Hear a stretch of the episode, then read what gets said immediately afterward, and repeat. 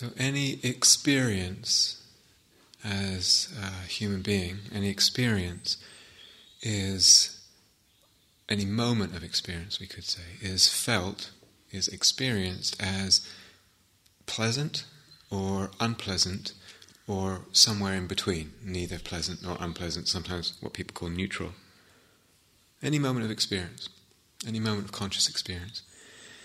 Um, we might hear that and say, okay, kind of, so what? But is actually a lot wrapped up at just that simple level of our experience and what we do with that.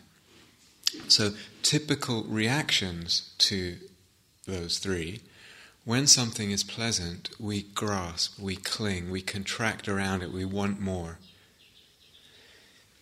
When something is unpleasant, we reject, we're aversive, we try and push it away, we don't like, we try to get rid of. Either one is a struggle. It's a struggle, it's a tussle with experience. When something is kind of in between, it tends to, not always, but sometimes not have enough in it to be of interest to the self. And so we kind of space out or get bored or disinterested. So these are what we could call typical unconscious reactions that go on all the time, all day long, very moment to moment.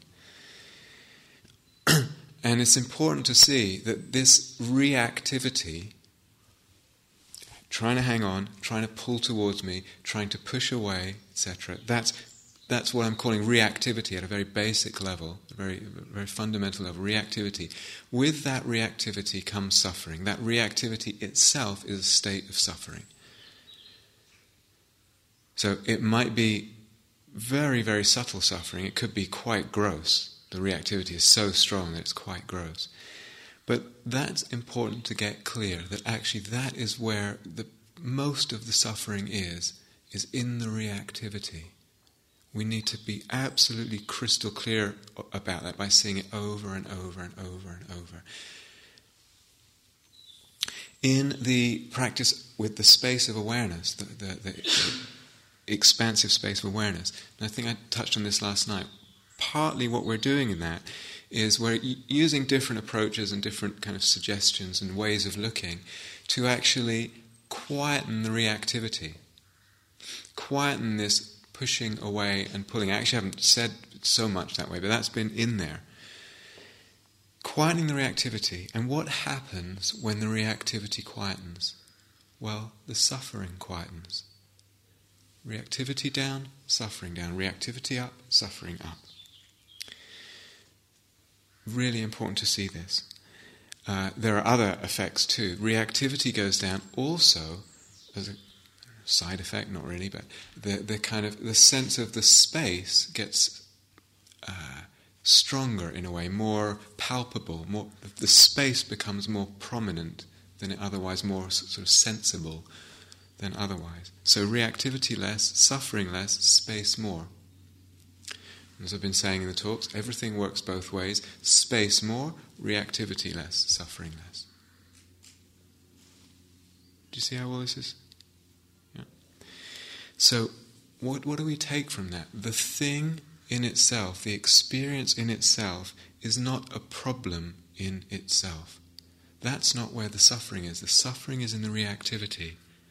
And so in Dharma language, we say it's empty of being inherently a problem this pain, this whatever it is, unpleasant sound, whatever it is. It's empty of inherently being a problem.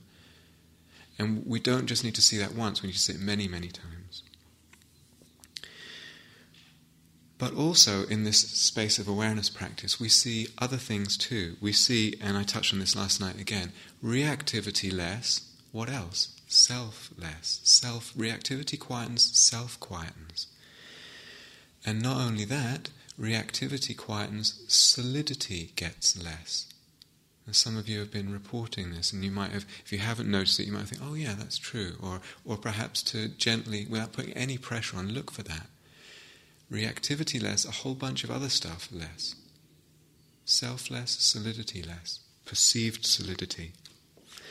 So all that, I'm moving through this quite quickly, but all that says, implies a lot about suffering and where suffering comes from, which is the Buddha's fundamental question. So it implies a lot about suffering, but also implies a lot about so called reality of self and solidity, etc. And so we're looking into the dependent arising of all this. It's dependent on uh, reactivity, etc., and different views. And I'll go into this tonight in, in uh, expand it in, in more depth. In the breath meditation, we've got a slightly different, or actually, well, a different orientation to this pleasant, unpleasant, etc. And we're actually interested, very deliberately interested, in developing the pleasant as a resource. Developing pleasant feeling in the body as a resource. Now, that also, later on, as one really develops this breath meditation and the pleasantness, uh, that also becomes part of understanding this dependent arising business eventually. But first things first.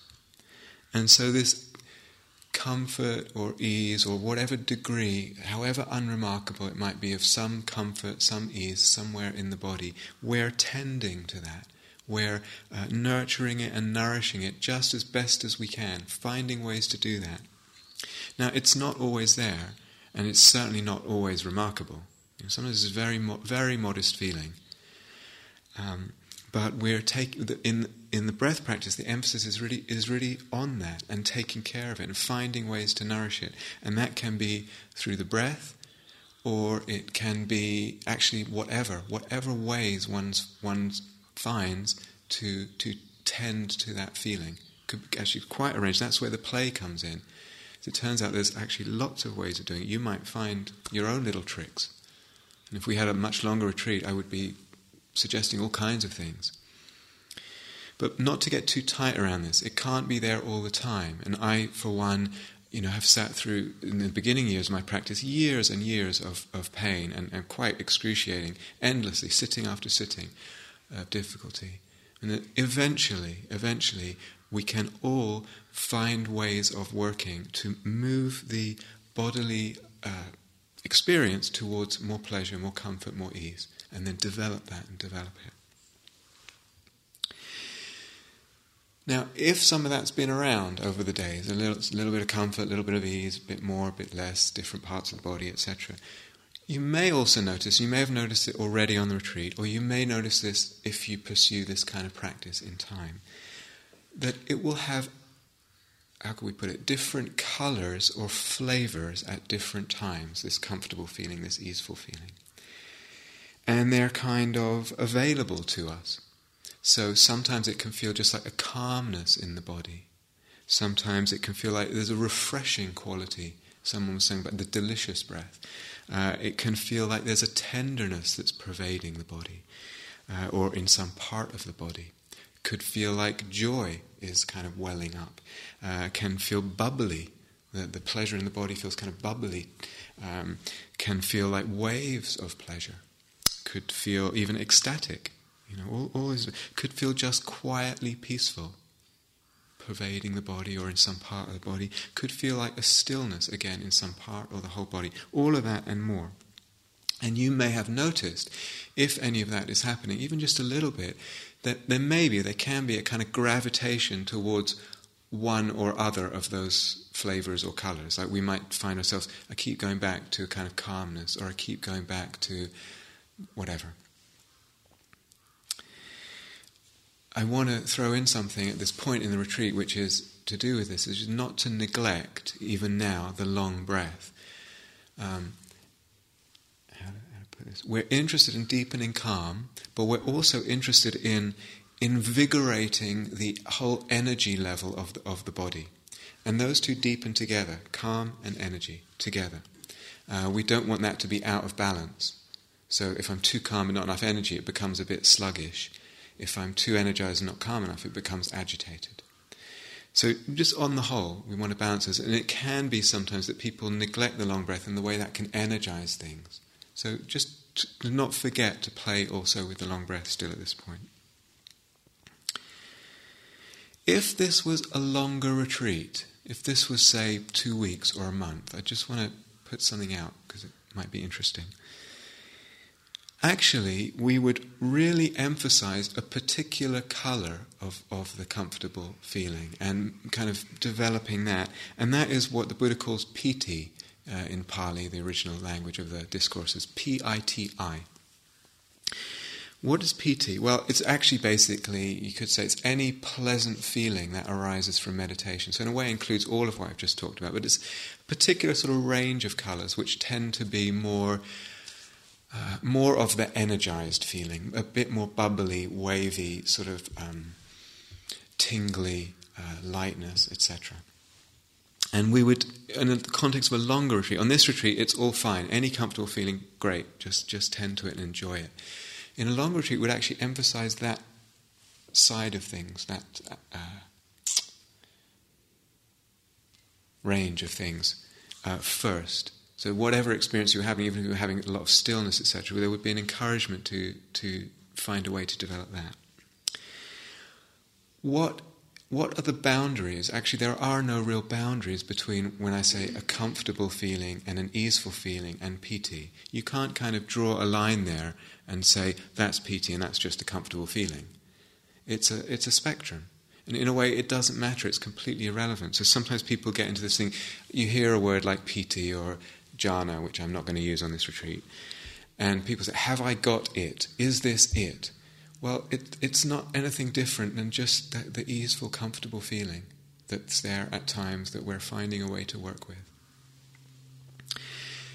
So, if it starts as a very modest, easeful, comfortable feeling, which it it evolves gradually and very gradually, without pressuring anything, just tending to that, and it will grow. It will grow, and that's the direction we're moving in other people have a different a different experience, which is nothing seems to be happening very much at all, maybe a little bit occasionally, and then boom, an explosion of kind of uh, quite extreme, uh, you know, bliss or piti or whatever. It doesn't matter either way. It doesn't matter. Mo- I don't, I'm not sure statistically. Maybe most people go the gradual way. I think. Sometimes when the piti is very strong, or even when it's not that strong, because it's unfamiliar, we're losing our familiar sense of the body, it, uh, fear can come up. That's very normal. It's very normal. Um, and in a way, we're just getting familiar with a different tone in the body. Instead of the body feeling uncomfortable or just kind of normal, we're, we're developing something different and getting familiar with that. And in the end, there's nothing to fear. There's nothing to fear with this at all no, no, nothing whatsoever with this kind of practice here. It's very healing and a very natural and healthy way for the consciousness and the bodily experience to deepen. So, what to do with this comfortable feeling or piti or, or whatever? To enjoy it, to in a way prioritize enjoying it. Sometimes we don't, sometimes we kind of hold back. So, sometimes just to check, am I actually letting myself fully enjoy this? And if it's relatively strong, actually um, opening to it, making sure that I'm opening to it inside. It's like I'm opening the channels inside, or I'm, I'm letting it wash over me. I'm receiving it. Really experimenting with that kind of way of relating to it. Uh, you could also just kind of feel like you're, you're kind of just getting into it. You're really rubbing your nose into it or exploring it. Not putting pressure on the comfortable feeling. Just however it is, just that, that's fine, that's great, being content with that. But eventually, actually being interested, is it possible that, say, it's just in my belly, it just feels, it just feels nice and warm and relaxed there? Is it possible that that nice, warm, relaxed feeling can actually begin to spread and eventually cover the whole body? So there is, there is a direction that we're moving in without putting pressure on. The intensity of the feeling is not important. Okay, so I don't know how, where this is landing. Again, whenever I talk, I feel it lands in very different places, and that's fine. But not to get hung up on the intensity. In other words, someone may have bliss, you know, completely pouring out of their body. Great. Someone else, or the same person at a different time, more usually the same person at a different time. It's just, it's just very unremarkable. It's just a very quiet, modest feeling of well-being.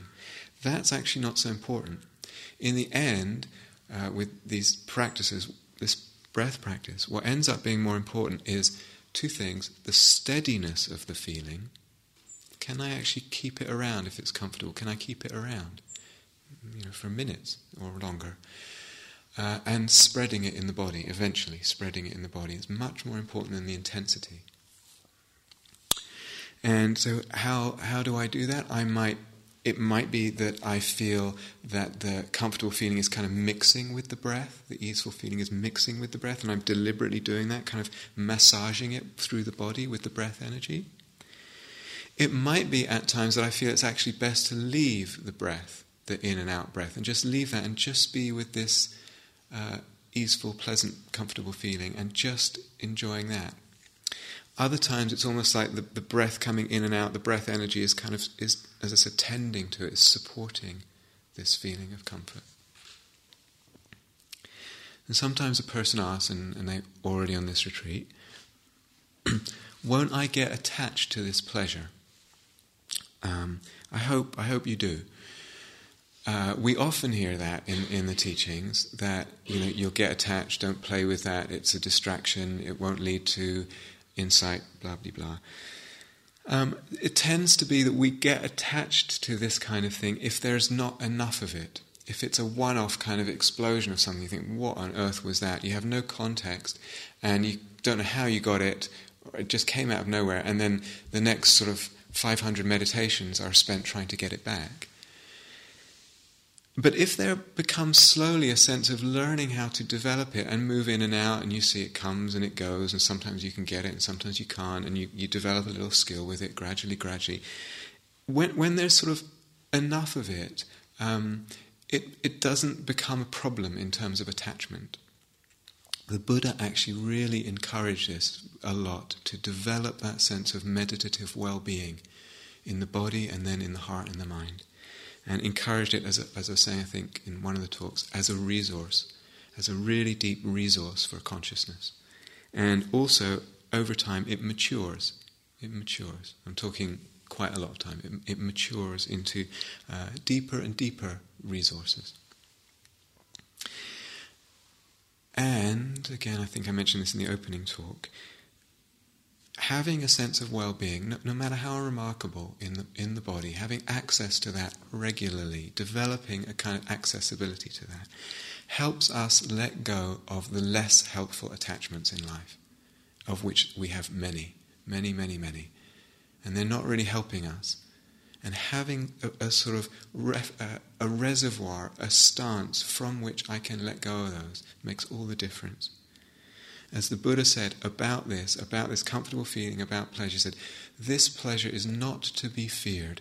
This pleasure is to be developed because this pleasure, this attachment, leads to nibbana, unlike other attachments. And my, one of my teachers said to me, Get attached, Rob, get attached. But we have to have a mature relationship with this. Our relationship with it has to be mature. We have to bring, like I said in one of the talks, we have to bring wisdom into all practice. So, what is it to have a mature relationship with a nice feeling in the body, with a degree of comfort, with a degree of the sense of possibility? Practice, like I said at some point, has waves. That's its nature. That's the nature of all things, to have waves. Can we really expect those waves and be okay with them? Totally okay. It's fine when it's not there lovely when it's there and it's fine when it's not there, and I expect it to go away. And I'm learning something in the movement. I'm not just getting elated and depressed, I'm learning something. So, not to make demands and sit down, I must have X. I must get back to the lovely meditation I had at, at uh, you know, 11 o'clock yesterday. Uh, that's a demand with a specific image. I tell you something though, eventually it is possible to sit down and just say piti, and there it comes feeling of bliss. It is possible to actually sit down and just say deep peacefulness, there it comes. Sit down, just say joy, there it comes. That takes a lot of practice, but it's absolutely possible. Absolutely possible.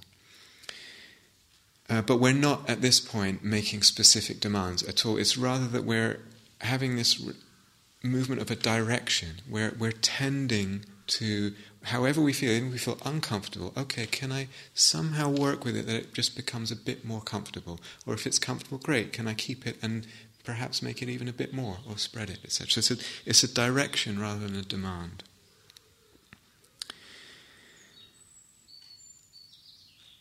there's one more piece, I'll just throw it in. It might seem a little strange right now, I'm not sure, but this business about pleasant, unpleasant, etc., eventually what happens with all these different practices, eventually one sees that pl- the experience of pleasant and unpleasant is always, always a, what we call a dependent arising. And that means that it's empty. It means it's not, this thing is not inherently, the body is not inherently pleasant or unpleasant.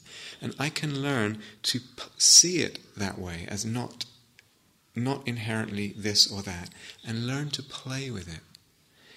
And eventually it comes to the point where I can look at something unpleasant and decide to see it as pleasant. Not completely in my life. I look at something that feels unpleasant, and I, am talking about body pain. I just see it as pleasant. I think it's like magic. And in a way, it is, but actually, it's to do with deep understanding of dependent arising. Maybe for later, but I'll just say it now. So, a lot of information. I hope it's not too much, but there, there is, there's something here for, for everyone, and I, I hope you can take what feels helpful.